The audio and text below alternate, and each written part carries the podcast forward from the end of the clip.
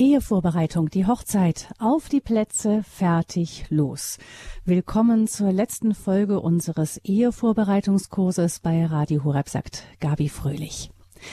Rund zwei Millionen Zuschauer waren vor zwei Jahren dabei, als das Supermodel Daniela Katzenberger den Sänger Lukas Cordalis heiratete. RTL übertrug live, die Fernsehzuschauer verfolgten die wirklich anrührenden Liebeserklärungen der Brautleute in einem wunderschönen ehemaligen Klosterkirchlein auf dem Petersberg bei Bonn. Welcher Priester sollte eine solch aufsehende, erregende, erregende Trauzeremonie leiten vor laufenden Kameras? Das Erzbistum Köln wählte den Jugendseelsorger Norbert Fink aus, der mit seinem Buch Hallo Welt, hier Kirche bekannt geworden ist und etwas spektakulärere Dinge treibt, wie religiöse Raps zu schreiben und Elvis Presley zu imitieren. Der ist cool, der passt zu uns, soll Katzenberger nach der ersten Begegnung gesagt haben. Cool ja, aber die Trauung war dann dennoch ganz und gar katholisch, mit Vorbereitung durch den Priester und allem drum und dran. Und genau darum soll es heute gehen. Wie bereiten wir eine Trauung vor? Mit uns aus Düsseldorf verbunden ist Pfarrer Norbert Fink, der mittlerweile dort als Jugendseelsorger wirkt. Herzlich willkommen, Pfarrer Fink. Ja, hallo, ich freue mich, äh, in der Sendung zu sein. Pfarrer Fink, die Promi-Hochzeit zwischen dem Supermodel und dem Sänger, war das für Sie was Besonderes? Ja, es war etwas sehr Besonderes, weil es halt sehr medial ausgetragen wurde und ein großes Pro und Contra gab, also für die Trauung oder gegen die Trauung, weil viele auch sagten, das ist eine reine Inszenierung und die Kirche lässt sich da vor den Karren von den Medien spannen und das ist den beiden ja gar nicht ernst, das ist nur Show. Also ich musste mich selbst überzeugen, dass es genau das Gegenteil ist, äh, dass die den Segen Gottes haben möchten, wie andere Brautpaare auch, die zu mir kommen, und dass ich die vorurteilsfrei annehme. Ähm, und musste dann ähm, nach der Trauung, gab es sehr viel positive Rückmeldungen, aber es gab immer auch kritische Stimmen. Ähm, und da musste man erstmal durch. Also ich musste für die beiden sozusagen, für deren Ehe mehr kämpfen als für andere Ehepaare sonst. Mhm. Ja, die Gerüchteküche tobt auch hinterher noch. Ähm, wie ist es mit der standesamtlichen Trauung? Sind sie wirklich verheiratet und so weiter? Aber das ist heute nicht unser Thema. Das ist mhm. einfach diese herausragende Medienhochzeit gewesen, wo sie sich bereit erklärt haben, auch mitzumachen, weil sie offensichtlich, mhm. Pfarrer Fink, festgestellt haben, nach dem, was ich sehen kann in den Vorbereitungen, die beiden meinen es ernst. Ja, absolut. Also die beiden hätten auch die Möglichkeit gehabt, auf Mallorca, wo sie wohnen, am Strand mit einem freien Redner zu heiraten mit Sonnenuntergang. Das hat nämlich RTL 2 äh, am, zuerst vor, äh, weil das natürlich imposant und schön ist. Aber nein, den beiden war es wichtig, in einer katholischen Kirche zu heiraten, mit einem katholischen Priester und mit Gottes Segen. Und das haben die mir sehr glaubhaft gemacht, dass äh, ihnen das sehr wichtig ist, sonst äh, müssen sie keine kirchliche Trauung machen, äh, weil ähm, das für, für die ähm, den kirchlichen, ja, den Segen Gottes eben ausmacht, dass man in der Kirche mit katholischen Priester heiratet und vor Gott und sonst fühlen sie sich nicht verheiratet. Das haben die mir mhm. klar gemacht. Mhm. Ich denke, das ist ein Fall, der für viele spricht. Es gibt ja inzwischen auch wirklich, wie Sie sagen, durchaus auch romantische und hübsche Alternativen zu einer kirchlichen mhm. Trauung. Mhm. Dennoch zieht es immer wieder viele in die Kirche. Darüber werden wir auch gleich sprechen. Was mhm. ist die Motivation? Was sollte die Motivation sein? Und wie stellt der Priester das fest? Vielleicht ja. ganz kurz zu Ihnen, Pfarrer Fink. Sie sind vor 16 Jahren zum Diakon geweiht worden, vor 15 mhm. Jahren zum Priester. Seitdem haben mhm. Sie um die 200 Trauungen vorgenommen. Ja, mhm. Sie sagten, es ist kein Muss. Auch ähm, Katzenberger, Cordalis hätten, hätten ähm, am Strand heiraten können. Sie wollten in die Kirche. Vielen geht es ja auch so. Es gibt Alternativen inzwischen. Auch der gesellschaftliche Druck ist nicht mehr da. Ja. Ähm, was ist Ihre Einschätzung? Weshalb heiraten dennoch immer noch recht viele Paare? Warum wollen die unbedingt in die Kirche? Ich glaube, weil viele noch einen Sensus dafür haben, dass die kirchliche Trauung mehr ist, als auf dem Standesamt zu heiraten oder irgendwo draußen zu heiraten oder auf ich vom Helikopter zu springen und zu heiraten, dass da etwas eine Wirklichkeit, eine Gegenwart da ist, die wir eben Gott nennen, ähm, die die Brautleute auch spüren und die die haben möchten, für die, wo sie spüren für ihre Verbindung. Wir brauchen noch einen anderen Schutz oder einen Segen, äh, der über ja, unsere eigenen menschlichen Fähigkeiten hinausgeht. Ähm, und sicherlich ist der, der Rahmen natürlich auch der Kirche ähm, und mit allen Symbolen und Traditionen, die wir damit in Verbindung haben, äh, für die Leute auch wichtig. Vielleicht auch, weil sie noch mitbekommen haben, wie andere auch kirchlich geheiratet haben oder dass die eigenen Eltern noch kirchlich verheiratet waren. Aber das nimmt immer, immer mehr ab, dass wirklich Leute auch kirchlich äh, heiraten möchten. Also ich bekomme es mit als Jugendseelsorger, dass äh, junge Leute zwischen 15 äh, und 30, also dass ganz, ganz viele noch nie eine kirchliche Trauung gesehen haben. Äh, also wenn überhaupt dann eine standesamtliche, wenn überhaupt. Weil die meisten sich eben nicht mehr festlegen wollen und erst recht nicht kirchlich. Weil sie wissen, dass damit vielleicht wirklich tatsächlich eine andere Ernsthaftigkeit verbunden ist, als nur auf ein Amt einen Vertrag zu unterschreiben. Weil da muss ich wirklich Versprechen ablegen voreinander, vor und vor Gott eben. Und das ist eine andere, ein anderes Gewicht. Und das, ich glaube, das spüren Leute. Hm. Also es gibt noch immer die Paare, die einen Sensus haben, auch wenn sie nicht die klassischen Kirchgänger sind. Ja. Aber dann wird es doch in der Vorbereitungsphase geht das dann oft doch unter eben diese diese diese innere äh, Verbindung, die da zustande kommt, die unsichtbar ist und dennoch ganz fest mit ähm, die beiden Brautleute miteinander verbindet, ja. wie es bei einem Sakrament, einem Ehesakrament stattfindet. Vor der Hochzeit sind ja fast alle Brautleute samt ihren Familien im Superstress, das Brautkleid, der Friseur, das Essen, die Musik für den Tanz, für die Kirche, die Kinder, die Blumen streuen, die Deko, die Hochzeitsreise und so weiter und so fort. Ja. Ähm, bleibt da überhaupt noch Zeit für eine inhaltliche Vorbereitung? Also ich meine eher, äh, dass kaum Zeit bleibt für eine inhaltliche Vorbereitung, weil eben dieses Äußere so, so viel ist und, so groß, ähm, dass das andere eher unten liegen bleibt. Also ich bekomme es mit zum Beispiel, ich treffe mich immer mindestens am besten mit den Brautleuten. Äh, Pfarrer Fink, wir haben Sie gerade nicht ganz gut verstanden. Könnten Sie das ja. bitte nochmal wiederholen? Die Leitung ist ein bisschen brüchig gewesen. Ah ja, ähm, also ich habe den Eindruck, und dass ähm, eben die inhaltliche innere Vorbereitung ähm, sehr zu kurz kommt, dass eben das Äußere sehr stark überliegt, weil es erstmals dringender erscheint, dass alles Äußere, organisatorische fertig sein muss. Äh, und wenn das einigermaßen geregelt ist, dann kümmert man sich vielleicht dann um das innere Befinden oder vielleicht möchte man auch gar nicht so sehr, vielleicht möchten einige auch gar nicht so sehr dran äh, an das innere Befinden oder so, weil ähm, ja, es ist ja schon klar, dass sie heiraten wollen und ähm, dann könnte was da dazwischen kommen, äh, wenn man zu viel über Dinge spricht. Habe ich manchmal auch den äh, Eindruck. Ähm, ich führe persönlich mindestens ein halbes Jahr vor der Trauung das erste Gespräch mit dem Brautpaar, um eben auch ähm, genügend Zeit zu haben bis zur Trauung. Wenn ich sehe, die, die, beiden brauchen auch mehrere Gespräche oder denen würde das auch gut tun, äh, dass ich auch mir die Zeit dann lasse für die Brautpaare. Ähm, und ich merke dann aber auch, ähm, wenn ich denen anbiete, ein halbes Jahr vor der Trauung, eben, dass da noch ein Ehevorbereitungskurs bei uns im Erzbistum Köln angeboten wird, äh, das ein, einen Samstag umfasst oder ein ganzes Wochenende, äh, dass viele dann sich schwer tun, dann so spontan sowas anzunehmen, weil es gar nicht mehr in den Ablaufplan passt, der eben so voll ist mit den ganzen Vorbereitungen. Und das ist schon mhm. ähm, schade. Das heißt, äh, die meisten gehen ähm, in diese, in diese Ehevorbereitungsgespräche hinein mit dem Gedanken, das ist auch ein weiterer Punkt, der abgehakt werden muss. Ich möchte da jetzt gar genau. nicht mehr irgendwas noch grundsätzlich in Frage stellen. Genau, also ich glaube, das möchte man an dem Punkt nicht mehr, sondern man ist sich klar, man will den anderen heiraten und jetzt muss man gucken, was ist alles dafür wichtig. Also mhm. das nicht, nicht, mit, nicht einmal zu hinterfragen, warum möchte ich das oder will ich das wirklich für immer, sondern ähm, das ist eigentlich für einen klar und jetzt geht es daran, alles andere zu klären. Hm. Aber das ist die Frage, ob das wirklich klar ist oder, oder nicht, hm. ob das Organisatorische manchmal eben ähm, das übertüncht, was eigentlich dran wäre. Hm. Wenn jetzt jemand zu Ihnen kommt, Pfarrer Fink, und sagt, ähm, ähm, wir wollen heiraten, der Termin ist klar, zwei, drei, in zwei, drei Monaten, da steht er, sind Sie dabei, da würden Sie sagen, nee, das ist mir zu früh, ich brauche ein bisschen mehr Zeit mit Ihnen? Also generell würde ich schon fragen, warum es jetzt so relativ kurzfristig kommt. Das kann ja verschiedene Gründe haben. Es kann sein, dass das Brautpaar schon vor einem Jahr äh, irgendwo anders angefragt hat und der Priester denen auf einmal abgesagt hat. Deshalb müssen sie, kommen sie dann zwei, drei Monate vorher zu mir. Ähm, oder eben, weil sie sich spontan so ergeben hat. Ähm, oder möglichst schnell heiraten. Und die Gründe sind da ganz unterschiedlich. Ich würde erstmal ins Gespräch mit denen gehen ähm, und dann gucken, was da herauskommt. Hm. Weil Sie sagten, die meisten wollen die, die ganze Frage eigentlich gar nicht in Frage stellen noch mehr, sondern es geht da eher um eine Klärung von Formalitäten. Ähm, vielleicht äh, spüren doch manche, dass da bei der Kirche nochmal ein anderer Anspruch ist. Auf jeden Fall ja. sagen Priester, dass viele Brautleute Leute ziemlich nervös sind, wenn sie zu, zu diesem Ehevorbereitungsgespräch ähm, kommen ähm, und, und vielleicht auch ein bisschen Angst davor haben, dass man doch da jemand sein könnte, dass es wie so ein Prüfungsgespräch werden könnte. Gibt es Grund für diese Nervosität? Es kann durchaus einen Grund dafür geben, tatsächlich je nachdem, wie der hm, Priester oder Diakon das Gespräch gestaltet.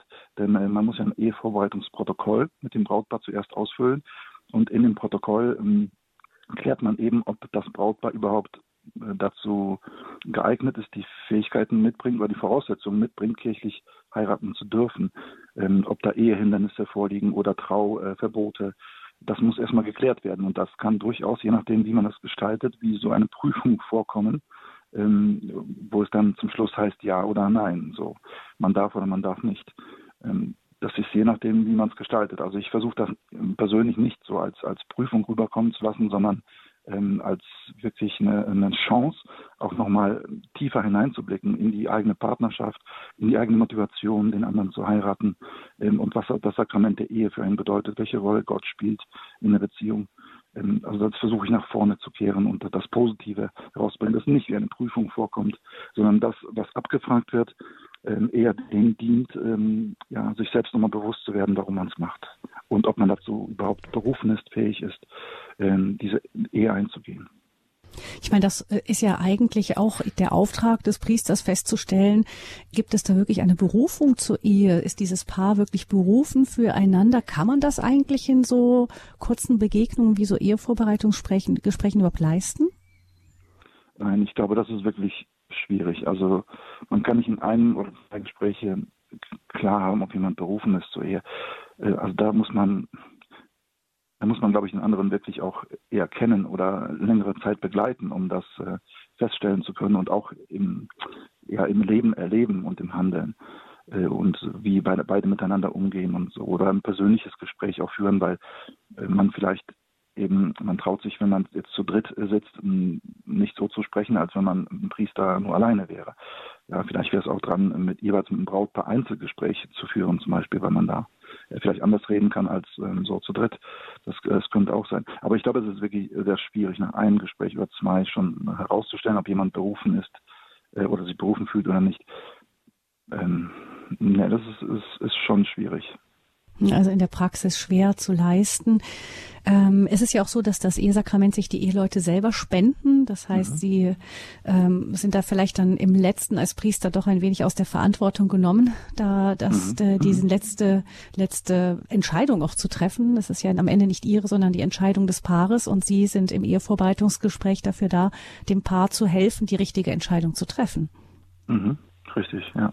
Mhm. So ähm, wenn Sie jetzt, wenn wir von äh, der Motivation sprechen, gibt es äh, für Sie so Momente, wo Sie auch mal gesagt haben, Sie haben gesagt, Sie haben um die 200 Paare getraut, aber Momente, wo Sie gesagt haben im Vorbereitungsgespräch, also liebe Leute, ich glaube, dass das würde ich mir noch schwer überlegen, ob das wirklich ein tragendes Fundament ist. Ich spüre da bei euch nicht wirklich die richtige Absicht oder die echte Bereitschaft, euch dieses Ja-Wort so für immer zu geben.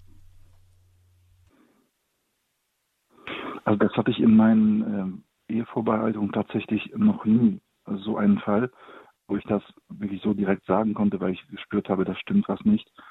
Das hatte ich tatsächlich noch nie. Also ich habe eher den Eindruck, die Menschen, die heute sich noch für die kirchliche Trauung entscheiden, die tun das ähm, ganz bewusst. Also ich habe zum Beispiel, wenn an, es gibt so das Vorteil, dass Leute immer sagen, es gibt Leute, die heiraten der Kirche wegen des weißen Brautkleides, ja, oder weil es so schön ist.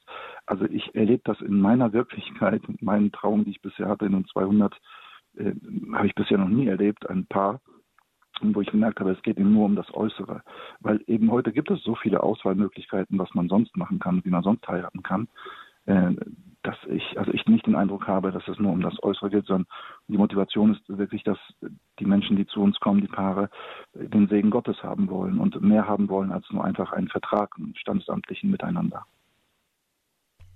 Aber wenn diese Ehevorbereitungsgespräche tiefer sind, dann kann es schon sein, dass auch mal ein Paar und auch wenn es in letzter Minute ist, zu, ja. äh, jemand zu dem Schluss kommt und sagt, ich, ich, ich merke jetzt eigentlich, eigentlich, wenn ich es doch noch mal, wir sind so in den Vorbereitungen drin, mhm aber ich spüre, da ist kein Frieden für mich da und dass dann jemand mhm. mal kurz vorher sagt, also ich glaube, ich mhm. kann es doch nicht.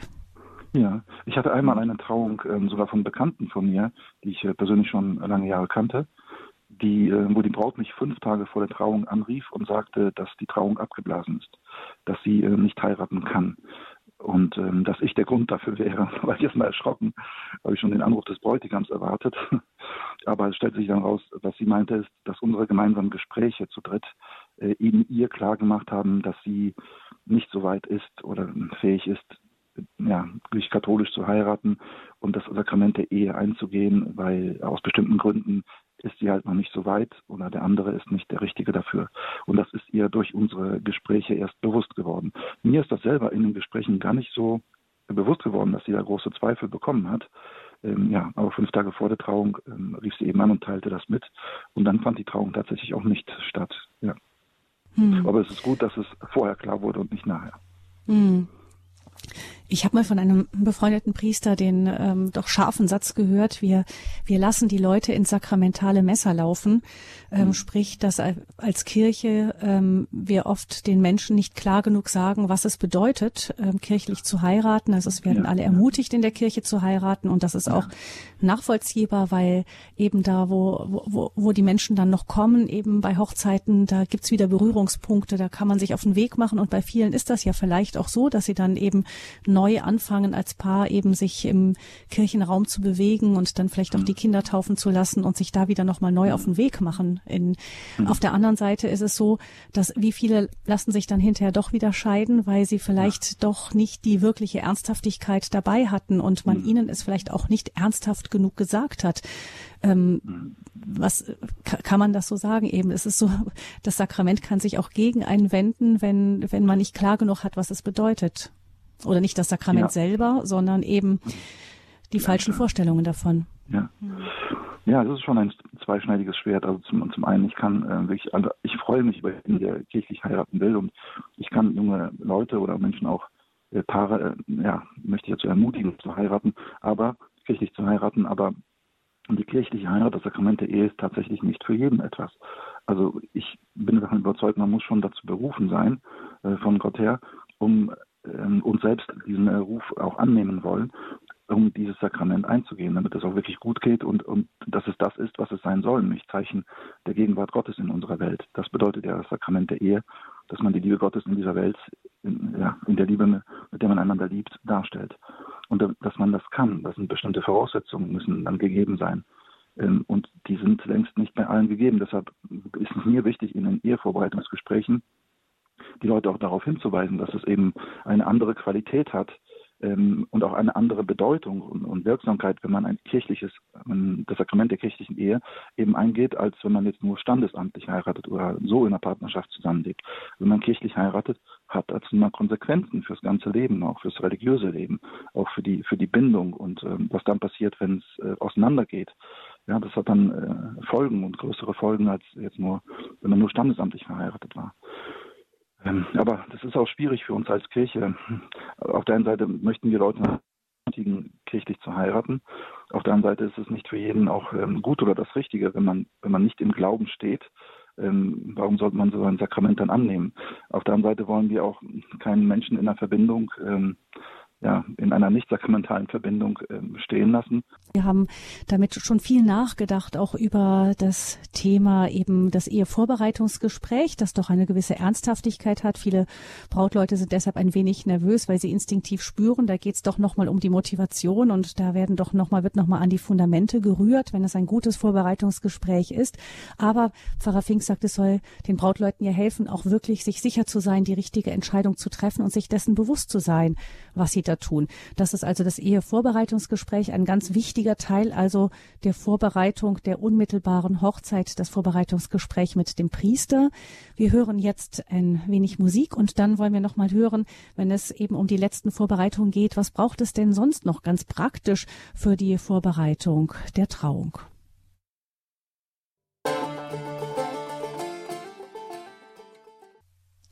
Auf die Plätze fertig los. In unserem Ehevorbereitungskurs bei Radio Horeb geht es in dieser letzten Folge um die Schlussvorbereitungen auf die Hochzeit, auf die Vorbereitungen auf die Trauung selbst. Wir sind verbunden mit dem Jugendseelsorger Pfarrer Norbert Fink, der uns aus Düsseldorf zugeschaltet ist, Autor von Hallo Welt, hier Kirche. Er hat in den vergangenen 16 Jahren um die 200 Trauungen selber vorgenommen und hat uns in einem ersten Teil schon erzählt über die Ehevorbereitungsgespräche und die Bedeutung davon eben nochmal wirklich die Motivation zu klären, eine Gelegenheit für die Brautpaare in dem ganzen Trubel der äußeren Vorbereitungen sich doch nochmal auf das innere Wesentliche zu konzentrieren und da ähm, zu schauen, dass man da auch noch einen Weg geht, vielleicht doch mal die Entscheidung kurz vor Schluss noch ein letztes Mal überprüft, um dann in der Hoffnung dann in, mit der Sicherheit auch mit der ganz großen Freude Ja sagen zu können vor Gott. Jetzt gibt es aber auch die praktischen Vorbereitungen, Pfarrer Fink, nicht nur auf ähm, die praktischen Vorbereitungen auch für die Trauung selber. Es geht um die Vorbereitung des Gottesdienstes. Woran muss da denn gedacht werden alles? Ähm, ja, zuerst muss an den kirchlichen Raum äh, gedacht werden. Also zum Beispiel, wie soll er geschmückt sein? Und da braucht man Absprachen mit, der, mit dem Küster dann geht es um die musikalische Gestaltung des Gottesdienstes, weil Musik halt sehr, sehr wichtig ist ähm, für den Gottesdienst und auch für die Feierlichkeit eines Gottesdienstes. Da gilt es Absprachen zu treffen, eben mit dem Zelebranten, äh, aber auch mit dem Kirchenmusiker oder gegebenenfalls einem Chor oder einem Solosänger, Sängerin. Ähm, da die Absprachen zu treffen ist wichtig. Ähm, und dann äh, geht es um die Elemente in der Trauung, zum Beispiel, wie ist das mit, äh, mit Fotografieren, darf man wann, wer wie, wie ist das mit dem Trauzeugen, wo stehen die äh, bei der Trauung selbst, ähm, wer übergibt die, die, Ringe, gibt es eine Traukerze, ähm, wie zieht die Braut ein, mit Bräutigam oder mit ihrem Vater. Äh, also all diese Dinge gilt es dann zu klären im Gespräch auch die Lesungen und so weiter. Sie haben die Musik angesprochen, für viele ganz wichtig. Ähm, wie stehen Sie denn dazu, dass in, in vielen Trauzeremonien auch weltliche Liebeslieder gesungen werden? Ist das für Sie ein, ein No-Go oder ist das doch eine schöne Möglichkeit, eben die Liebe doch, die ein, ein göttliches Geschenk ist, zwischen Mann und Frau zu besingen? Ähm, also ich finde es äh, eine wunderbare Idee, um die Welt der Brautleute mit mit der Welt Gottes zusammenzubringen. Also ähm, ich bin durchaus dafür, sehr dafür, auch nicht kirchliche Lieder, die man im Radio hört, äh, zu spielen. Oft wird ja gewünscht von Silbermond, du bist das Beste, was mir passiert ist, oder von Celine Dion ähm, oder andere ähm, Phil Collins, äh, andere Liebeslieder, dass die ähm, gespielt, gesungen werden.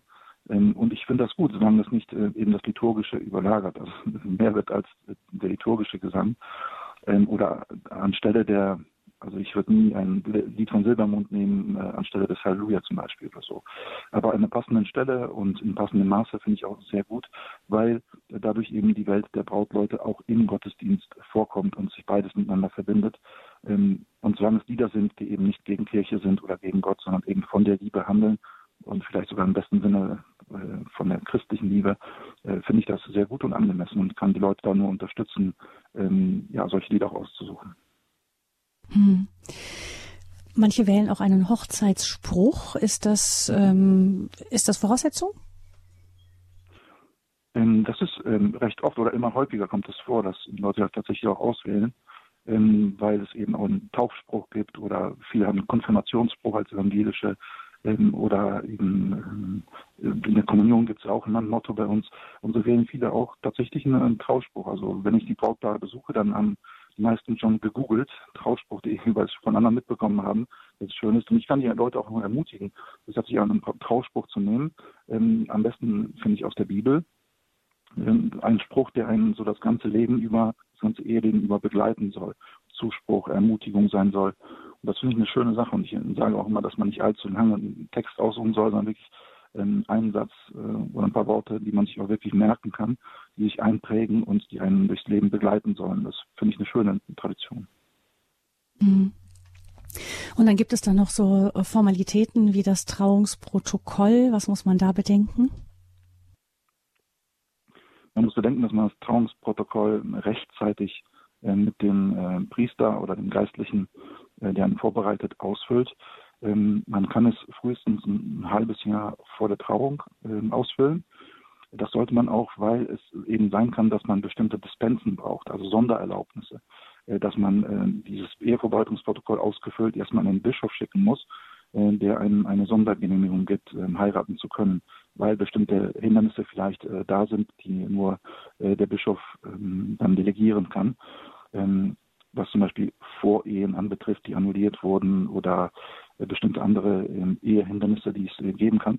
Und das gilt es rechtzeitig zu prüfen mit dem Priester ähm, und gegebenenfalls dann muss man zum Bischof geschickt werden oder auch nicht. Aber ich würde auf jeden Fall so schnell, so schnell wie möglich, ein halbes Jahr vorher, vor der Trauung, auf jeden Fall das Ehevorbereitungsprotokoll ausfüllen. Und man muss dafür, das ist auch wichtig, dann als Brautpaar beide getauft sind, ähm, jeweils eine Taufbescheinigung besorgen. Die darf äh, von dem Pfarramt, wo man selbst getauft wurde, die darf allerdings nicht ähm, älter als ein halbes Jahr vor der Trauung alt sein. Das heißt, da wird die Eheschließung dann auch eingetragen. Mhm. Hm. Ähm, die standesamtliche Trauung, haben Sie damit irgendetwas zu tun oder ist das ganz den Brautleuten überlassen, ob sie die auch vollziehen wollen? Oder ist, hat die Kirche da irgendwas mit zu tun? Nee, das sind zwei voneinander ähm, getrennte. Wobei ähm, es in der Regel eigentlich sein sollte, dass wenn man kirchlich heiratet, dass man vorher auch standesamtlich verheiratet ähm, ist. Vor ein paar Jahren war das sogar noch, ich glaube bis 2011, wenn ich mich nicht irre, war das sogar eine Pflicht. Also ich durfte keinen kirchlich verheiraten, der vorher zivil verheiratet, standesamtlich verheiratet war. Ähm, mittlerweile hat man das geändert, dass man auch kirchlich heiraten kann, ohne standesamtlich verheiratet zu sein vorher. Allerdings braucht man da wiederum eine Dispens, noch ein mhm. ist. Also da gibt es einen inneren ähm, Zusammenhang. Aber jetzt vom Ablauf von der äh, Feier ist für uns, sind wir als Kirche da äh, nicht beteiligt. Das ist Sache des Staates, Sache der, der Brautleute. Ich bin höchstens äh, mit dabei, wenn es Freunde von mir sind oder Familie, dann auch äh, mit dabei. Pfarrer Fink, ich, ich muss jetzt nochmal unter Frau Fink, die, die, die Leitung ist wieder ganz schlecht. Ich weiß nicht, ob Sie oh. irgendwie anders ins Mikrofon sprechen können. Man hört Sie ganz schlecht. Aber vielleicht ja. noch ähm, eben, um das zusammenzufassen, das Thema, die ähm, in anderen Ländern ist es ja zum Teil so, dass die kirchliche Trauung gleichzeitig auch die standesamtliche ersetzt. Also in ja. Italien meines Wissens, ähm, ähm, ja. im in Israel ist es so, dass die und in verschiedenen, dass man also in der Kirche heiratet und dass das einge, dann eingetragen wird. Das ist in Deutschland jetzt aber nicht geändert worden. Daher, also da Sie sagten, die ja. standesamtliche Trauung ist nicht mehr Voraussetzung, sondern für den Staat ist das Paar dann einfach nicht verheiratet, sondern es ist nur für die Kirche verheiratet. Hm. Richtig, das ist wirklich sehr bedauerlich, aber es hat mit ähm, Bismarck und dem Kulturkampf zu tun und dass der Staat die Oberheit über die Ehen auch behalten möchte. Ähm, und das ist leider bei uns tatsächlich so, dass ähm, der Staat die kirchliche nicht anerkennt. Wobei man auch sagen muss, dass die Kirche die staatliche, so bei Katholiken ja auch nicht anerkennt, weil es von Katholiken ist es eben Pflicht, wenn man heiratet, dass man nicht nur standesamtlich heiratet, sondern eben auch vor Gott und äh, religiös. Hm, während für andere Konfessionen und so gilt dann die standesamtliche Trauung in einem Annullierungsverfahren doch als gültig. Ja, bei den Evangelischen ist es wiederum anders. Das ist ein anderes Eheverständnis. Die haben ja auch die Ehe ja nicht als Sakrament, in ihrem Verständnis. Und bei denen wird äh, die Ehe aber nicht in der Kirche geschlossen, bei den Evangelischen, sondern auf dem Standesamt. Also da sagen sich die zwei Christen ihr Ja-Wort und dann ist eine Ehe gültig. Und in der Kirche wird dann diese Gültigkeit praktisch noch einmal gesegnet von Gott her. Aber da wird nicht ein Sakrament geschlossen in der oder die Ehe geschlossen in der Kirche, sondern auf dem Standesamt ähm, selbst. Und das führt manchmal eben auch zu Komplikationen, wenn dann ähm, ein katholischer äh, evangelischen äh, heiratet, der schon einmal standesamtlich äh, verheiratet war. Das kann dann eben zu Schwierigkeiten führen, was sich viele Leute Weil die katholische Kirche weil die katholische Kirche diese Ehe dann eben diese Gültigkeit dann auch akzeptiert. Ja, mhm. also die katholische Kirche akzeptiert ähm, das Verständnis der jeweils anderen Konfession, hat sie Respekt vor. Und wenn die andere Konfession sagt, äh, für uns ist die Ehe äh, gültig auf dem Standesamt, dann ähm, akzeptieren wir das als deren Verständnis. So und mit allen Konsequenzen, die es dann mit sich bringt. Ne? Mhm. Kommen wir noch kurz, Pfarrer Fink, auf den Ort zu sprechen. Auch das immer wieder Diskussion. Kirche besonders hübsch irgendwo, ein kleines Kapellchen im Grünen oder vor mhm. Ort in meiner Gemeinde. Ich weiß, dass eine ganze Menge Priestern gar nicht so glücklich sind, wenn die Leute dann irgendwo an einem hübschen Örtchen ganz woanders heiraten und nicht ja. vor Ort. Wie sehen Sie das?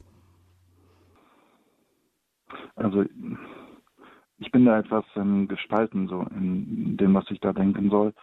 Ähm, ich kann es verstehen, dass es Pfarrern auch wichtig ist, dass Leute in ihrer Gemeinde heiraten, so weil es auch ein, ein Sakrament ist, was, was auch die Gemeinde anbetrifft, wenn Leute heiraten. Und, ähm, aber ich kann es auch genauso gut nachvollziehen, wenn äh, Brautleute sagen, Nee, also wir haben jetzt nicht so eine enge Verbindung mit der Kirche oder die ist uns nicht, ja, die ist nicht so schön. Wir kennen eine andere, die eben ähm, schöner ist oder auch die Umgebung drumherum. Also ich kann das nachvollziehen, dass Brautleute tatsächlich nicht die erstbeste Kirche haben möchten vor Ort sozusagen, sondern sich eine auswählen, die ihnen auch wirklich ähm, gefällt und zusagt. Ähm, und unsere Kirchen können ja sehr unterschiedlich sein. Vielleicht ist es in Bayern anders, aber bei uns in Köln. Wir haben sehr viele moderne Kirchen, wo sich Leute vielleicht eben schwerer mit tun ähm, aber auch wunderschöne äh, romanische und gotische Kirchen. Ähm, und ich kann verstehen, dass Leute da auch auswählen wollen. Aber ich kann eben auch Pfarrer mhm. verstehen, die sagen, hm, äh, warum nicht bei uns vor Ort? Ja, es kommt nicht mehr so häufig vor, dass Leute heiraten. Und dann ist es schön, wenn die vor Ort bleiben würden und oder das Sakrament nicht von der Kirche, von der Schönheit der Kirche so abhängig machen würden. Also ich kann beides verstehen für und wieder. Hm. Also eine Entscheidung, die auch ähm, den Bautleuten überlassen wird, dahin zu spüren, was ist, was ist das Richtige für uns. Ja. Ähm, ich persönlich habe schon unterschiedlichste Hochzeiten erlebt. Ähm, einmal waren wir mhm. nur zu viert, da, äh, zu fünft besser gesagt, der Priester, das Brautpaar, die zwei Zeugen. Ähm, da wollten sie bewusst wegen internen Familienstreitigkeiten ähm, ja. verzicht, darauf verzichtet, irgendjemanden einzuladen und andere, da ja. waren mehrere hundert Leute dabei. Eigentlich mhm. aber ist es nicht gedacht, dass das so eine Privatsache ist, denke ich. Also ich meine, es mag dann Ausnahmen und begründete mhm. Ausnahmen geben, aber, aber eigentlich ist ähm, die Hochzeit etwas, was, wenn ich es richtig verstanden habe, doch irgendwie öffentlich ist. Ein öffentliches Versprechen. Ich bekenne mich vor der Gemeinde, vor den anderen ja. zu meinem Ja. Ja, natürlich. Also die Trauung, jede kirchliche Trauung ist ein Gottesdienst. Ein Gottesdienst ist eigentlich immer öffentlich äh, für alle gedacht. Und es wird ja nicht umsonst ähm, vorher auch im Ausland bekannt gemacht, dass eine Trauung stattfindet und gegebenenfalls auch wer wen heiratet. Also die Öffentlichkeit ist auch ähm, eingeladen und sollte eigentlich nicht ausgeschlossen werden, außer es sind bestimmte äh, Gründe dafür eben gegeben. Ähm, aber eigentlich ist es wirklich eine öffentliche Veranstaltung oder ein öffentlicher Ort, wo jeder hingehen kann ähm, und auch eingeladen ist, weil es eben ein, ein Gottesdienst ist. Und ähm, es sollte eben auch in der Gemeinde stattfinden und es gibt auch manche, die heiraten auch wirklich in einem Sonntags, äh, habe ich auch schon gehört, in einem Sonntagsgottesdienst der Gemeinde, äh, um eben äh, anderen ein Zeugnis dafür zu geben, also für das Ehesakrament, weil viele das ja gar nicht mehr mitbekommen. Hmm. Das ist dann auch immer wieder die Frage, die Gästeliste. Ich denke, da tun sich viele schwer. Wen laden wir ein? Wen laden wir nicht ein? Auf der einen Seite ist es so, es sind zwei Lebenswelten, die sich miteinander verbinden und jeder, jede Biografie hat Geschichte. Diese Geschichte hat Begegnungen und Freunde und das ist natürlich etwas Wunderschönes, die alle da versammelt zu sehen, auch die große Familie. Mir hat ein Bräutigam mal gesagt, ähm, das ist der Moment, ähm, so viele Menschen aus meinem Leben werden erst wieder zu meiner Beerdigung zusammenkommen, wenn sie dann überhaupt noch leben. Das ist der Moment, wo alle kommen. Und das ist etwas Wunderschönes. Und andere schreckt doch diese riesige Zahl, die dann auch irgendwie wieder verköstigt werden soll. Und es gibt ja, ja auch wirklich Länder, in denen Trauungen gar nicht, Hochzeiten gar nicht stattfinden, weil einfach die Tradition einen solchen Aufwand erfordert, dass kein Mensch das Geld ja. dafür hat, die überhaupt zu bezahlen. Und das ja. ist ja auch dann wieder eigentlich eine traurige Nachricht. Ja, also es sollte niemals daran scheitern, ob man jetzt richtig heiratet oder nicht ob man sich das leisten kann. Weil man kann eben wirklich, wenn es einem wichtig ist, zu, äh, zu heiraten, kann man auch vor, mit fünf Leuten äh, heiraten. So. Und wirklich in einem ganz kleinen, äh, kleinen, kleinen Maß und äh, ohne große Ausgaben. Also man muss auch nicht mal für die Kirche normalerweise, man, vor allem wenn man in einer eigenen Kirche heiratet, muss man auch nichts bezahlen. Man muss den Priester nicht bezahlen und, und äh, nicht die Kirche wenn man eben einen Anspruch hat, äh, in seiner Heimatkirche zu heiraten. Etwas anderes ist es vielleicht, wenn man auswärts heiratet, weil dann andere Kosten äh, drauf, äh, auf die Leute zukommen. Aber eigentlich sollte es nicht einen davon abhalten. Aber es kann schon sein, dass es eben Tradition ist, dass man ja, sehr viele einladen muss, weil es eben so ist und man dann davor abschreckt oder lange Jahre, lange Jahre braucht, um das Geld zusammen zu haben und dann kirchlich heiraten zu können. Aber ich finde es schade, wenn das so im Vordergrund steht. Aber, ähm, obwohl ich auch schon erlebt habe, ich war auch bei, einer, bei Trauungen in Indien ähm, und da gab es äh, Hochzeiten mit 700 Teilnehmern. So. Ähm, und das hat auch alles gut geklappt, weil die beiden Familien das zusammen gestemmt haben. Ähm, und die Brautleute kannten sich auch erst ein, paar Monate oder ein Jahr. Ähm, also da blieb auch nicht viel Vorbereitungszeit für, für, die Ehe, für die Trauung, aber da haben sie ganz viele mitgewirkt und mitgeholfen. Das ging auch, auch mit 700 Leuten. Also letztlich mhm. ähm, sollte man es nicht wirklich nur äh, von, von den äußeren Bedingungen abhängig machen, wann man heiratet. Ist auch die Frage, wie sehr man sich auch unter die die, wie sehr man sich unter die gesellschaftlichen Vorgaben beugt. Also ähm, ich, okay, bei uns war es so, wir wollten gerne viele einladen und ähm, haben dann einfach auch gesagt, jeder bringt etwas aus seiner Heimat mit und wir ja. teilen dann das Essen. Das äh, Wichtige ist, ist, dass alle da sind, als, als dass genau. wir versuchen müssen, eine riesige Menge an Leuten äh, zu finanzieren. Und alle sind gerne gekommen. Das war ein wunderschönes Fest. Also man kann ja, es auch genau. mal ein bisschen gegen die Gepflogenheiten machen. Es müssen nicht immer alle ins Restaurant eingeladen werden. Ganz genau, ganz genau. Die Ehevorbereitung, die letzten Schritte, die nötig sind, um in dann mit dem Ehepartner, mit dem zukünftigen, mit der Braut, mit dem Bräutigam vor den Traualtar zu treten. Das ist unser Thema in dieser letzten Sendung unseres Ehevorbereitungskurses bei Radio Horeb in der Lebenshilfesendung. Wir sprechen mit Pfarrer Norbert Fink, dem Autor von Hallo Welt hier Kirche, der selber viel Erfahrung in der Vorbereitung von Brautleuten hat als Jugendseelsorger zurzeit im Einsatz in Düsseldorf. Liebe Hörerinnen und Hörer, vielleicht haben Sie aber auch Nachfragen oder Erfahrungsberichte zu all dem, was bis jetzt gesagt wurde. Sie können ab jetzt gerne anrufen unter 089 517 008 008. Noch eine knappe halbe Stunde bleibt uns in dieser Sendung. Ehevorbereitung, die Hochzeit, auf die Plätze fertig, los ist das Thema und die Nummer zu dieser Sendung. Für Ihre Fragen oder auch Ihre Anregungen 089 517 008 008.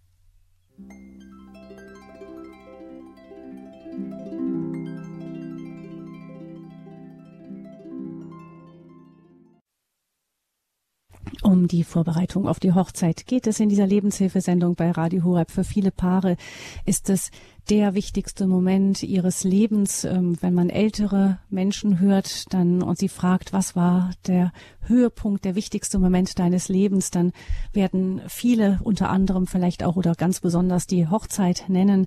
Es ist ein, ein, ein ganz besonderer Tag, der den Beginn eines neuen Lebensabschnittes ähm, zeichnet und das sind, sind sich viele bewusst, sich an jemanden zu binden, mit dem er sein ganzes restliches Leben verbringen will. Ein öffentliches Ja dazu zu sprechen, ist heute ein mutiger Schritt und entsprechend wollen viele es auch vorbereitet haben. Um diese letzten Vorbereitungen geht es in unserem Gespräch heute mit Pfarrer Norbert Fink, dem Jugendseelsorger aus Düsseldorf und wir haben auch für Sie, liebe Hörerinnen und Hörer, jetzt die Leitungen geöffnet unter 089 517 008 008. Ähm, was sind denn, wenn Sie jetzt ähm, die, die Brautleute sich überlegen, sie wollen heiraten und haben keinen besonderen Kontakt zur Kirche bislang irgendwie, das sind keine regelmäßigen Kirchengänger, aber sie mhm. spüren doch irgendwie, da ist was, wir wollen den Segen Gottes haben. Ähm, wir wissen aber eigentlich gar nicht so richtig, wo und wie, wo wendet man sich da überhaupt gibt. Gibt es da eine kirchliche Stelle? Geht man dann einfach zum Pfarrer des Wohngebietes oder wo man wohnt oder gibt es im Bistum eine Stelle, die sich damit beschäftigt? Also ich weiß nicht, wie das in anderen Bistümern ist, aber bei uns ähm, gibt es im Generalvikariat eine Abteilung für Ehe und Familie ähm, und die sich eben um Ehepastoral und auch Vorbereitung, Ehevorbereitung kümmert und die Wochenenden Seminare anbietet, um ähm, Brautleute auf die Ehe vorzubereiten. Darüber hinaus äh, gibt es in den äh, in manchen Gemeinden auch Ehevorbereitungskurse, wo man sich mit anderen Ehepaaren auf die, äh, mit anderen Brautpaaren auf die Ehe vorbereitet. Oder es gibt auch geistliche Gemeinschaften wie Marriage Encounter, die vielleicht in Gemeinden ansässig sind oder im Bistum ähm, und die, ähm, die Leute auf die Ehe vorbereiten. Da gibt es verschiedene Möglichkeiten. Ich, wenn man da tiefer einsteigen möchte und eine tiefere Ehevorbereitung haben möchte, sollte man einfach mit dem äh, zuständigen Heimatpfarrer sprechen und der wird einen sicherlich da gut beraten und weiter begleiten. Hm, also der Pfarrer vor Ort ist der erste Ansprechpartner. Mhm. Jetzt haben wir Herrn Schenk. Ich grüße Sie, zugeschaltet ja, aus dem Ruhrgebiet. Grüße Gott. Guten Morgen, mhm. Frau Fröhlich. Guten Morgen, äh, Pfarrer Fink. Guten Morgen. Ich äh, habe da natürlich so einig, einige äh, Sachen.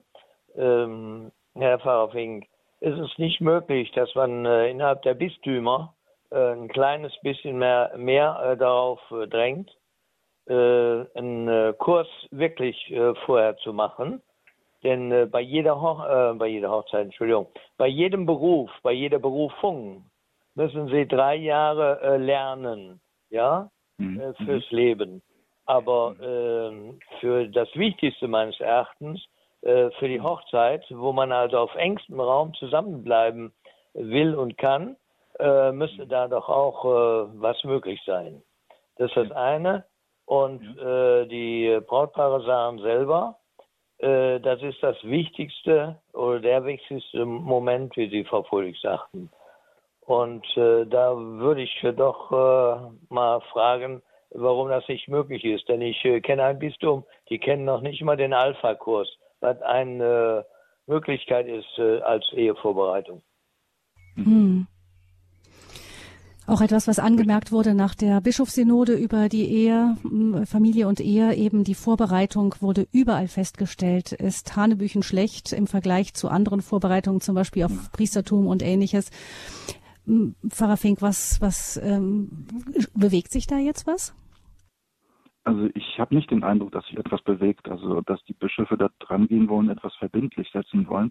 Und ich finde es äh, schade. Also ich kann das, was der Herr Schenk gerade gesagt hat, nur begrüßen, äh, dass man wirklich die Ehevorbereitungen mehr ausbaut und die Menschen, die heute sich richtig trauen lassen, auch äh, die Chance gibt, sich bewusster damit auseinander, auseinanderzusetzen, was eine kirchliche ähm, Ehe ähm, an Rechten und Pflichten so mit sich bringt und, und wo die Chance, die, die Chance liegt, ähm, das Sakrament der Ehe zu leben und was das bedeutet. Also man müsste wirklich viel, viel mehr dafür tun, Ehe, Menschen auf die Ehe vorzubereiten. Und leider ist das also deutschlandweit in so einem Bistümern ähm, nicht, finde ich, nicht gegeben. Es gibt Kurse, eben auch Vorbereitungskurse, aber die sind alle allesamt freiwillig. Was verpflichtend ist, ist lediglich wirklich das Gespräch mit dem Priester, wo das Ehevorbereitungsprotokoll ausgefüllt wird. Ähm, alles andere ist fakultativ. Und das finde ich wirklich schade. Ich kenne es aus meiner Heimat. Ich komme gebürtig aus Polen, auch ganz anders. In Polen ist es die Regel, also im ganzen Land, ähm, dass, ähm, äh, dass die Brautleute vorbereitet werden, und zwar durch mindestens zwölf Abende wo man sich mit anderen Paaren trifft und auf die Ehe vorbereitet wird. Also man muss wirklich so einen langen Kurs äh, machen, äh, um vorbereitet zu werden auf das Sakrament. Und ähm, ich finde es schade, dass es bei uns äh, ja nicht so ist. Das sehr viel fakultativ ist und vom Priester eben abhängig, wie viel er äh, leisten kann und möchte und oder welche Gegebenheiten vor Ort ähm, sind, ob Kurse angeboten werden, geistliche Gemeinschaften als Begleiter da sind. Ist, ähm, da wünschte ich mir mehr Verbindlichkeit. Ja wollte noch hinzufügen, Frau Fröhlich, äh, es wird von der Kirche oder von Bischöfen und, und so weiter beklagt, dass so viele Kirchenaustritte und so weiter sind. Aber man tut nichts da, dafür, dass es äh, äh gute äh, Gelegenheiten gibt, äh, sich äh, der Kirche anzunähern. Und das finde ich irgendwo, ich sag mal auf Deutsch, schizophren. Ja. Ja, ich kenne das auch, ich kann das bestätigen, ähm, Herr Schenk, dass ähm, die dass die ähm, Vorbereitung auch in anderen Ländern, ich weiß es auch von Frankreich, da sind viele Abende Vorbereitung vorgesehen, schlicht und einfach alle Paare durchlaufen das. Stellt sich die große Frage, warum das in Deutschland bis jetzt nicht so angegangen wurde.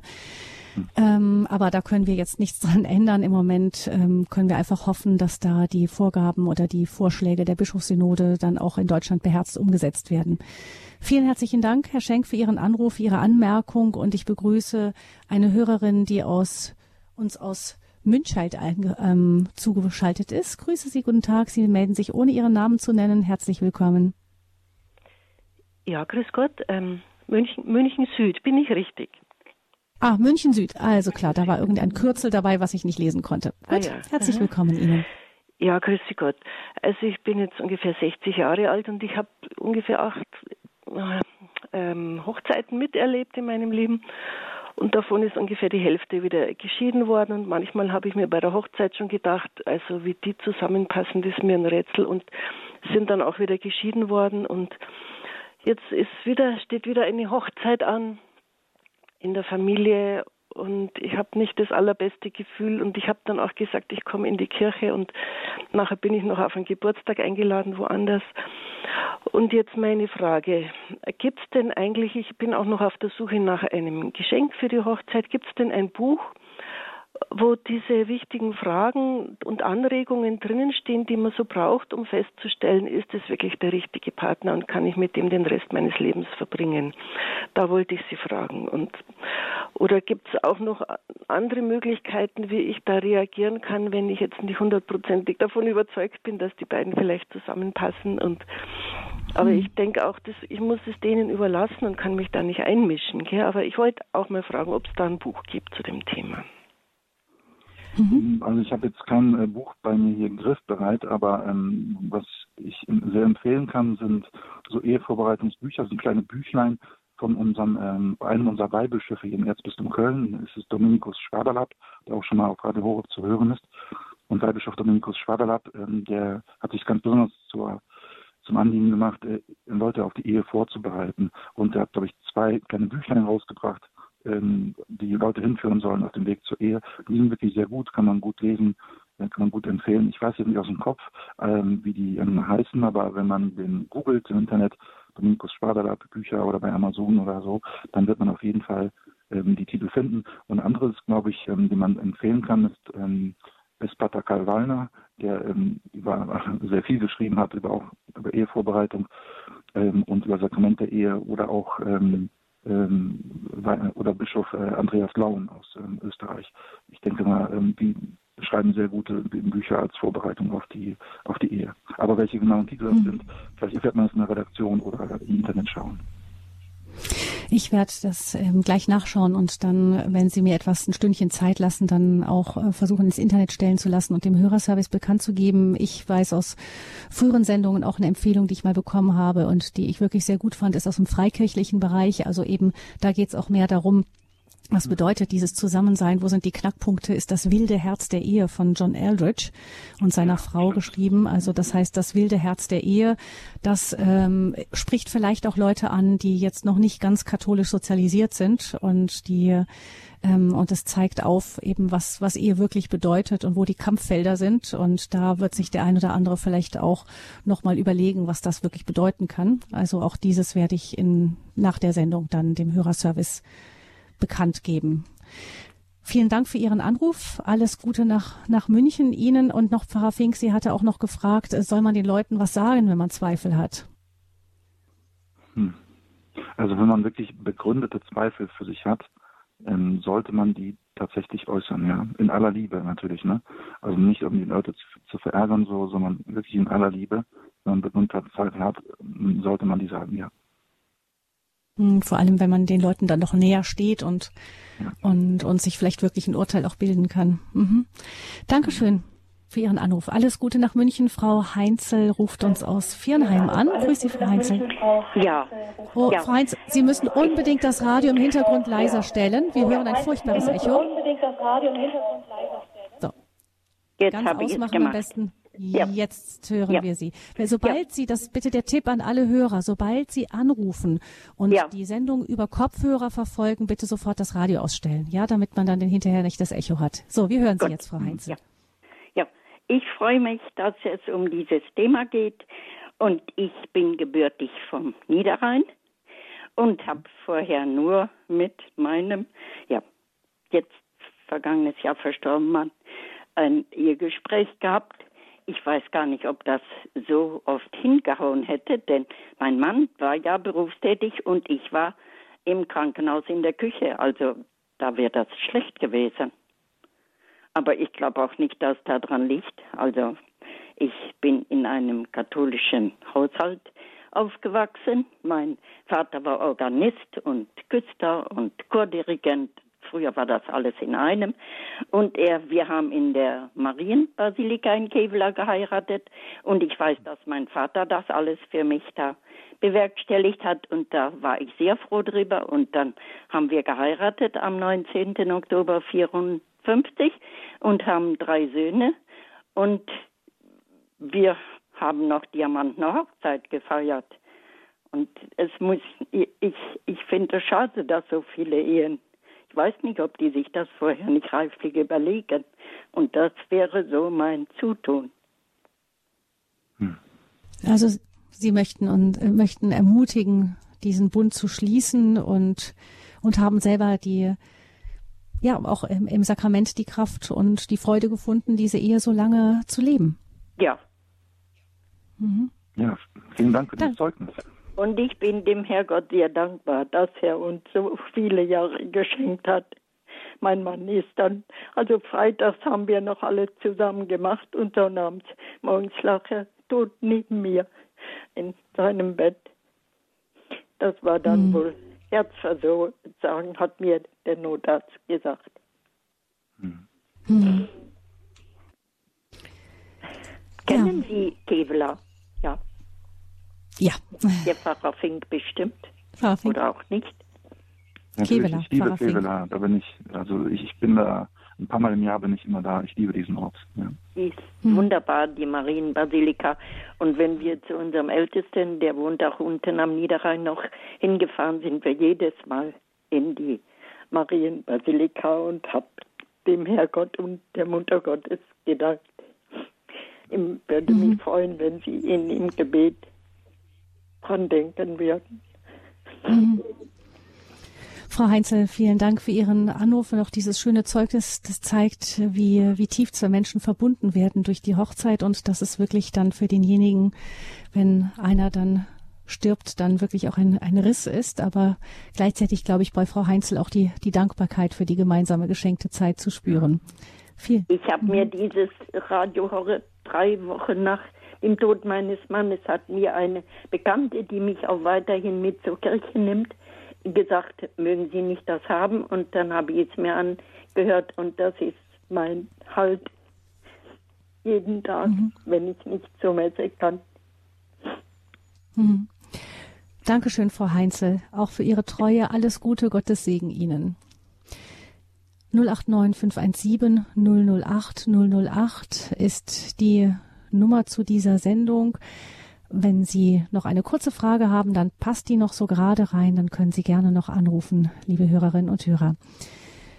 Pfarrer Fink, wenn wir jetzt noch mal so auf die auf die letzte Vorbereitung gucken, ähm, wenn wir jetzt, schauen wir mal von der Perspektive der Familien drauf. Ähm, Was haben Sie aus Ihrer Erfahrung, was brauchen Brautleute ganz besonders? Gibt es da so Punkte, die, die gerne vergessen werden und wo es, ähm, wo es gut ist, wenn jemand einfach mit drauf schaut, mitguckt, ähm, jemand, der im Hintergrund mitsteht? Ja, es ist wichtig, dass möglichst viel von den ähm, Brautleuten also weggenommen wird, was Organisatorische anbetrifft. Also da können Trauzeugen zum Beispiel eine große Rolle spielen, die dem Brautpaar ähm, bei vielem helfen, was äh, die Gestaltung der Feier ähm, nach dem Gottesdienst äh, anbetrifft äh, oder auch Gottesdienst eben selbst. Also vielleicht kann man auch zum Brautgespräch als, als, äh, als ähm, ähm, ähm, na, jetzt fehlt mir das Wort, was ich Ihnen gesagt habe. Trauzeuge? Bin- Oder? Ja, genau. Als Trauzeugen kann man vielleicht auch zum äh, Brautgespräch dazukommen, so, dass man mit dem Priester führt ähm, und da gucken, was man äh, für das Brautpaar übernehmen kann. Aber ansonsten auch die Eltern können äh, viel äh, auf ihre Schultern äh, nehmen und ähm, da kann man, glaube ich, wirklich viel verteilen, um den Brautleuten zu helfen, dass sie sich auf das Wesentliche konzentrieren können und nicht nur auf das Organ- Organisatorische schauen.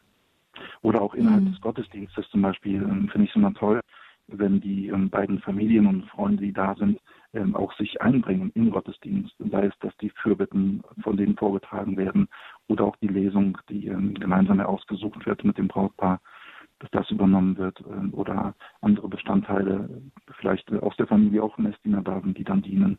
Ähm, also wenn die ganze Familie und die ganze Gemeinschaft und Freunde sich einbringen, dann ähm, bringt das auch einen anderen Charakter zutage, als äh, wenn man jetzt nur, wenn alle Leute nur Zuschauer sind und der Zelebrant vorne alles erledigt. Das heißt vielleicht auch für die Brautleute, selbst auf die Gefahr hin, dass der Blumenschmuck nicht genau das ist, was ich mir vorgestellt habe. Ich habe da eine Freundin, die hat ein Händchen dafür und der überlasse ich das einfach, also auch die, die Kunst zu delegieren. Absolut. Die braucht man auch, sonst äh, ist das ja wahnsinnig viel, was man dann auch alleine schultern muss und das muss nicht sein. Hm. Man kann sich sogar auch musikalisch überraschen lassen. Habe ich auch schon erlebt, dass äh, die Brauteltern dann für die ähm, Braut und Bräutigam dann die Musik ausgesucht haben oder äh, einen bestimmten Chor oder Solosänger als Überraschung. Also das kann auch gut gehen. Man muss nur vertrauen, dass es auch gut geht. Hm, ja, oder dass man sagt, also wir wissen, ihr könnt gut singen oder da ist eine Musikgruppe oder Freunde, die können sagen, mit euch überlassen wir ähm, die liturgischen Elemente, Kyrie, Gloria und so weiter, falls es sowas gibt und die an den anderen überlassen wir die, die Gabenbereitung und so und dann kann man schauen, auch was die Freunde auch, die ja auch gerne an dem Fest teilnehmen, dann für einen dann auch vorbereiten. Hm. Ja, genau. Ich möchte noch in dieser Sendung Frau Kroll begrüßen zum Abschluss. Die, sie ruft uns aus Grevenbruch an. Frau Kroll, grüß Sie Gott. Ja, hallo. Ich wollte sagen, ich, wir waren 40 Jahre verheiratet, mein Mann und ihn, der hatte gestern fünften Todestag. Und ich war froh, dankbar und glücklich, dass wir kirchlich geheiratet haben. Und ich habe direkt nach einem halben Jahr hat mir ein guter Freund äh, das Radio Horeb geschenkt und das ist auch immerhin immer wieder mein Begleiter. Und ich würde auch immer wieder kirchlich heiraten. Ich habe es nie bereut. Es war nicht einfach, es waren schwere Jahre. Aber ich habe ja, wir haben ja nicht nur vor Gott in Freude Ja gesagt. Wir haben ja auch in Leid. Mhm. Und ich muss sagen, ich bin sehr, sehr dankbar, dass ich das alles geschafft habe. Und wenn ich mal, ich bin auch krebskrank und wenn ich meinen Glauben nicht hätte, die Mutter Gottes und die lieben Menschen, die alle für mich beten, ich weiß nicht, wie die Menschen das machen, die sowas nicht haben. Hier. Danke, Frau Kroll, für Ihr, Ihren Anruf, Ihre persönliche, ja, man spürt die Herzenshaltung dahinter. Vielen Dank, dass Sie es uns mitgeteilt haben. Alles Gute nach Grevenbruch. Vielleicht gucken wir zum Abschluss noch einmal, schlagen wir den Bogen zurück Pfarrer Fink zu der, der großen prominenten Hochzeit, ähm, die, die, wo sie der trauende Priester waren, Daniela Katzenberger und Lukas Cordalis. Ähm, ich habe mir das, ich gestehe, ich habe das damals überhaupt nicht mitbekommen. Ich bin da einfach nicht in den einschlägigen Medien unterwegs. Ich habe jetzt in der mhm. Vorbereitung dieser Sendung es nachgeschaut, weil ich es einfach mhm. spannend fand. Wie kann man das wirklich ähm, authentisch hinbekommen? So eine ganz katholische Hochzeit mit mit so viel Medienrummel drumherum. Und ich muss sagen, ich fand es berührend, wie echt es war auch und wie, dass sie auch wirklich ganz und klar bei den katholischen Abläufen da geblieben sind. Und mhm. man hatte das Gefühl, Gefühl, dass es trotz allem eben diese, diese Tiefe spürbar war, trotz all der Ausleuchtung und dem Schmuck mhm. drumherum war doch ja. etwas Tiefes zu spüren. Ähm, und ich habe da auch gesehen, dass es auch, ähm, dass sie auch den äh, Brautleuten dann dazu gestanden haben, auch eine, eine ganz persönliche Worte zum anderen zu sagen. Also mhm. es gibt nicht nur diese vorgegebenen, ich erinnere mich bei mhm. unserer Hochzeit, da gab es eben den Spruch oder den Spruch oder den Spruch, wo man dann auswählen konnte. Aber das ist nicht alles. Man kann auch persönliche Worte da noch einbauen, offensichtlich. Genau, also es ist schon äh, Pflicht, dass man den Vermählungsspruch äh, spricht. Das heißt, dass man diese Worte vor Gottes Angesicht nehme ich dich an als meine Frau, als mein Mann. Ich verspreche dir treu in guten, bösen Tagen, Gesundheit und Krankheit, bis der Tod uns scheidet. Ich lieben, achten und ehren alle Tage meines Lebens und dann den Ring tauscht, dass man diese Worte sagt, weil die wie so ein wichtiges Versprechen sind, was unbedingt zum Sakrament der Ehe dazugehört, so wie zur Taufe dazugehört, dass ich jemanden auf den Namen des dreifaltigen Gottes taufe und nicht nur auf den Namen des Vaters oder so. Das sind ganz wichtige Worte, die dann elementar sind, die gesprochen werden müssen, die man sich so als Brautpaar zusprechen kann oder eben, die man, wo man abgefragt wird und dann mit einem Ja, ich will antwortet. Aber zusätzlich zu diesem Vermählungswort kann man eben auch eigene Worte wählen, die man dem anderen zusagen will. Also die ersetzen nicht das kirchliche Vermählungswort, sondern können es ergänzen. Die Möglichkeit gibt es, die müssen mit dem Zelebranden, Diakon oder Priester äh, dann absprechen, ob das möglich wäre und an welchem, äh, welchem Zeitpunkt innerhalb der Trauung. Aber wenn dann ein Brautpaar das wichtig ist, ergänzend eigene Worte noch ähm, frei oder aufgeschrieben zu nehmen, ja, warum nicht? Also gerne. Hm. Ich habe auch mal ein Brautpaar erlebt, die konnten beide gut singen. Die haben dann hinterher ein zweistimmiges Lied mit, da ist die Braut mit mhm. Gitarre danach hingegangen und ihr Mann hat sich neben sie gestellt und die haben dann ein gemeinsames äh, Lied auf die, die, die menschliche Liebe unter Gottes Angesicht gesungen. Wunderschön, auch zu zwei, zweistimmig. Auch das, solche persönlichen Elemente können eine Hochzeit dann auch wirklich zu etwas ganz Persönlichem machen. Ja, absolut. Und das Persönliche gerade berührt die Menschen sehr. Ähm, klar, unsere Rituale, die wir haben Tradition, berühren auch, aber auch dieses Persönliche. Gerade wenn man Brautpaar gut, gut kennt, das kann unglaublich berühren und so eine äh, Trauung auch für unverlässlich machen. Das, äh, und vielleicht andere Leute auch wirklich auch inspirieren, ebenfalls kirchlich zu heiraten, weil sie merken, da ist irgendwie, ja, da ist mehr, da ist Gottes Geist da ähm, und das ist mehr als nur Standesamt. Und nicht eine starre Formalität, sondern mhm. da gibt es Möglichkeit, eben jedes Brautpaar ist verschieden und so kann jede Hochzeit ganz, ganz persönliche Züge tragen. Und da kann man mit dem Priester sprechen, wie, mhm. wenn man Ideen hat und der kann einem dann schon sagen, ja, das ist möglich oder das geht leider mhm. einfach gar nicht. Ähm, wir haben zum Beispiel auch am Ende ähm, noch eine besondere Marienweihe vollzogen. Auch, auch das war möglich, dass wir dann zu zweit mhm. nochmal vor die Marienstatue gegangen sind. Auch das ein sehr schöner Moment. Also so kann man auch persönliche Frömmigkeit mit, mit einbringen, denke ich. Ja, auf jeden Fall. Sondern eine Trauung auch individuell gestalten, so dass es ja zu dem Brautpaar auch äh, passt. Das natürlich auch zur, zur Lehre der Kirche passt und, und zum zum Sakrament, ähm, aber eben auch zum Brautpaar. Und ich glaube, man kann beides ähm, verbinden. Und da muss man einfach wirklich nur den Mut haben, den äh, trauenden Geistlichen anzusprechen, ähm, was er von der und der Idee hält. Ähm, und ich glaube, da ist viel mehr möglich, als man denkt. Hm. Die Hochzeit für viele Menschen der schönste Tag ihres Lebens. Auf die Plätze fertig los war der Titel dieser Sendung. Unsere Folge Ehevorbereitungskurs bei Radio Horeb. Unsere Serie endet mit dieser letzten Folge. Vielen herzlichen Dank, Pfarrer Fink, dass Sie aus Ihrer Erfahrung in der Vorbereitung zahlreicher Paare auf die Hochzeit erzählt haben und uns gesagt haben, was es alles so braucht, was man bedenken muss. Liebe Hörerinnen und Hörer, Sie können in einer Stunde, denke ich mal ungefähr, beim Hörerservice anrufen von Radio Horeb und nachfragen nach den Buchtiteln oder dann im Internet nachschauen unter www.horeb.org ähm, und dann im Programm schauen auf dem Infofeld dieser Sendung heute um 10 Uhr oder wie gesagt der Hörerservice 08328 921 110 wird dann die Buchtitel, die Pfarrer Fink genannt hat, äh, auch vorliegen haben. 08328 921 110.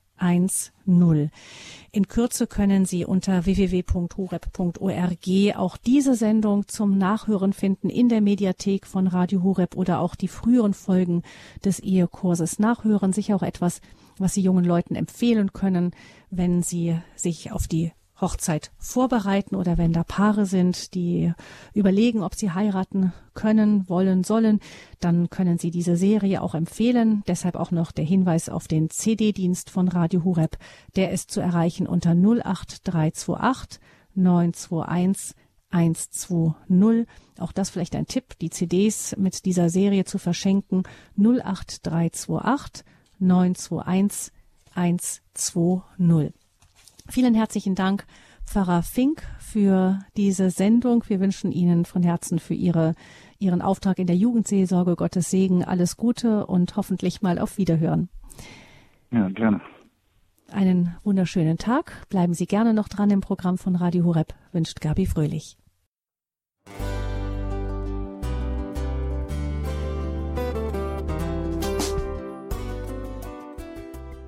Liebe Zuhörerinnen und Zuhörer, Vielen Dank, dass Sie unser CD- und Podcast-Angebot in Anspruch nehmen. Wir freuen uns, dass unsere Sendungen auf diese Weise verbreitet werden. Dieser Dienst ist für Sie kostenlos. Für uns ist er allerdings mit einem nicht unerheblichen finanziellen Aufwand verbunden. Deshalb sind wir für jede Spende dankbar. Alle Bankverbindungen unserer Spendenkontos können Sie über unsere Homepage horeb.org unter dem Menüpunkt Spenden einsehen. Dort besteht auch die Möglichkeit, online zu spenden. Natürlich nach den neuesten Sicherheitsstandards.